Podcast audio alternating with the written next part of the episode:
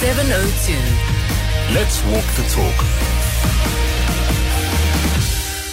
18 after 8 now Nedbank business ignite and 702 are on a path a drive to help small businesses do big things through these tough times. Of course, in the last few months, many businesses facing lots of challenges, water outages, the high interest rates, power cuts, you name it.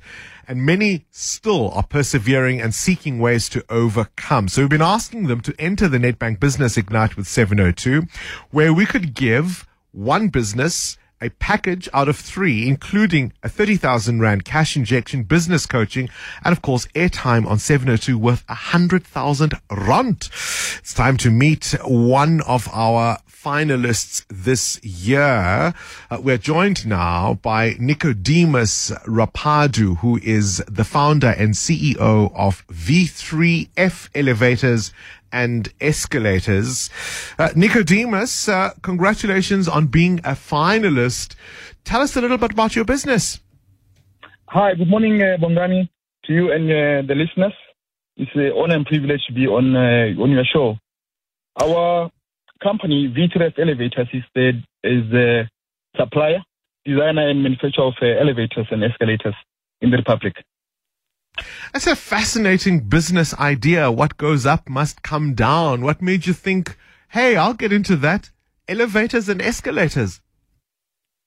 Well, it was, it was a fluke, really. I did not actually want to get into the business when I finished my uh, uh, uh, studies, but uh, somehow I just got a chance to for an apprenticeship in one of the, the big companies in South Africa. And uh, from there onwards, I just move on.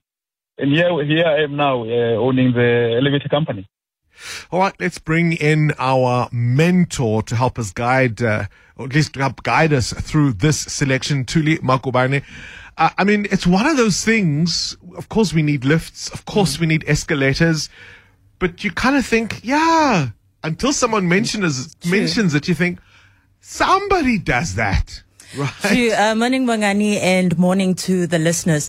I think with elevators and escalators, you see the big companies, Otis, Schindler, and, and the likes. So coming across a South African company was quite interesting Right. because we rely on the multinationals to offer those services. And Nicodemus himself, his background is uh, in the in the industry, so he worked uh, in this sector, and he reached a ceiling, and he thought, I can't get any higher. Now I have to kick off the CEO if I need to move any higher. So he decided to start his own business. and become his own CEO. Talk to me about the potential of uh, uh, the V3F elevators and escalators. So one of their uh, services is actually replacing old elevators and actually saving uh, building owners money while doing it. And I think maybe Nicodemus can actually share a little bit about that in terms of how they actually uh, do that because it's one of their selling points. All right.